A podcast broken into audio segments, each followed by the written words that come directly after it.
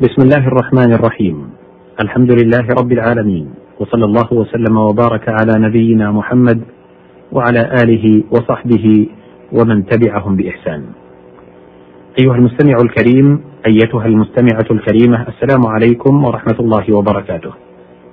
أحييكم حول مائدة كتاب الله سبحانه وتعالى في بيان ألفاظ من الكتاب العزيز من خلال ما قالته العرب الفصحاء في الشعر والنثر.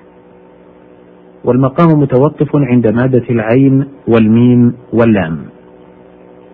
قال الله تعالى في سورة التوبة والعاملين عليها أي المولون عليها والعمالة أجرته والعامل من الرمح مما يلي السنان واليعملة الناقة والجمل الذي يعمل. وقوله سبحانه وجوه يومئذ خاشعة عاملة ناصبة قيل عملت في الدنيا بغير ما يقرب إلى الله. وقيل إنهم الرهبان ومن جرى مجراهم. وقيل عاملة ناصبة يعني شدة مقاساتها العذاب. والعمل التعب والنصب. قال القطامي إن ترجعي من أبي عثمان منجحة فقد يهون على المستنجح العمل. أي النصب والتعب. قوله وما عملته أيديهم أي صنعته وما يجوز أن تكون نافية أي لم تعمله أيدي الخلق. العين والميم والميم. قول الله سبحانه وتعالى في سورة الأحزاب وبنات عمك وبنات عماتك. العم يجمع على أعمام وعمومة.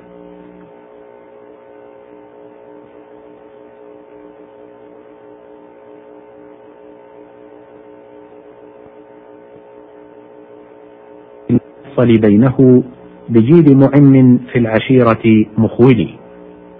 أراد بالجيد الجمل. واستعممت فلانا وتعممته أي اتخذته عما. نحو استأبنته قيل وأصل ذلك من العموم وهو الشمول وذلك باعتبار الكثير. ويقال عمهم كذا وعمهم بكذا عما وعموما. وسمي الجم الغفير عامة لكثرتهم وعمومهم في البلد. العين والميم والهاء. قال الله سبحانه وتعالى في سورة الأنعام ونذرهم في طغيانهم يعمهون أي يترددون في حيرتهم. يقال رجل عامه وعمه. وعمه أبلغ من عامه. والجمع عماه وعمه. قال رؤبة ومهمه أطرافه في مهمه أعمى الهدى للجاهلين العمه. العين والميم والياء. قال الله سبحانه وتعالى في سورة الأعراف إنهم كانوا قوما عمين. أي عمين عن الحق. والفرق بين الأعمى والعمي أن الأعمى يقال في عمى البصر والبصيرة والعمى في عمى البصر خاصة. ويذم بعمى البصيرة دون عمى البصر. قال بعضهم لم يعد الله تعالى لم يعد الله سبحانه وتعالى افتقاد البصر في جنب افتقاد البصيرة عمى حين قال تعالى فإنها لا تعمى الأبصار ولكن تعمى القلوب التي في الصدور. العين والنون والباء. قال الله سبحانه وتعالى في سورة عبس فأنبتنا فيها حبا وعنبا. العنب معروف وهو غير الكرم. ويطلق على الكرم نفسه لقوله تعالى وجنات من أعناب. والعنب والعنبة أيضا بصرة تشبيها بالثمرة في الهيئة وفي حديث الدجال كأنها عنبة طافية. العين والنون والتاء. قال تعالى في سورة البقرة ولو شاء الله لأعنتكم. أي لشق عليكم. وأصله من عنت الدابة تعنت عنوتا وعنتا. إذا حدث في قوائمها كسر بعد جبر لا يمكنها معه الجري. ومنه أكمة عنوت شاقة المصعد. قال ابن الأنباري أصل العنت التشديد. فإذا قالت العرب فلان يتعنت فلانا ويعنته فأصله يشدد عليه ويلزمه بما يصعب عليه أداؤه. وقوله تعالى ودوا ما عنتم أي تمنوا ما أعنتكم وأوقعكم في الهلكة والتقدير ودوا عنتكم. العين والنون والدال. قال الله سبحانه وتعالى في سورة إبراهيم وخاب كل جبار عنيد. أي حائد عن القصد والسواء. يقال رجل عنيد وعنود وعاند وينبغي أن يكون عنيد وعنود أبلغ من عاند.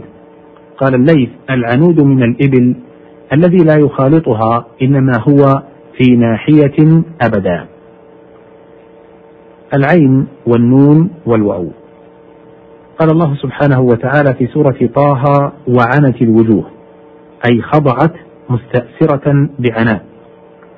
ومنه قيل للأسير عان قال امرؤ القيس فيا رب مكروب كررت وراءه وعان فككت الغل عنه فغداني. وفي الحديث استوصوا بالنساء خيرا فإنهن عوان عندكم أي أسراء وعني بحاجته فهو معني وعني بها أيضا فهو عان.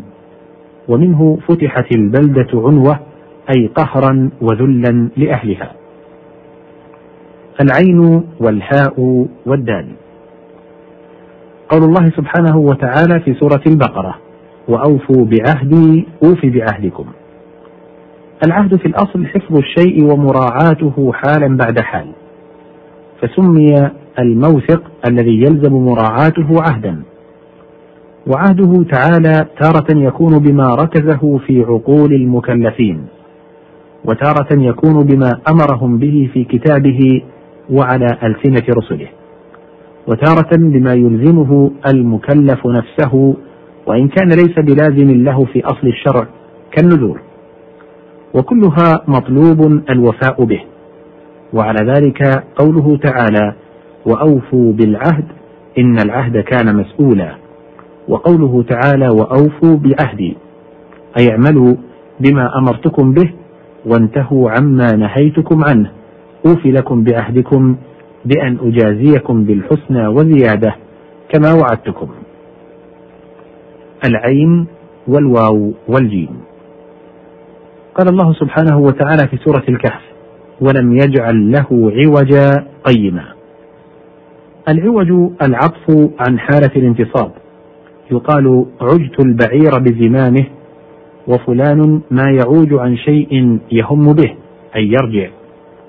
قال جرير هل هل أنتم عائجون بنا لأن نرى العرصات أو أثر الخيام؟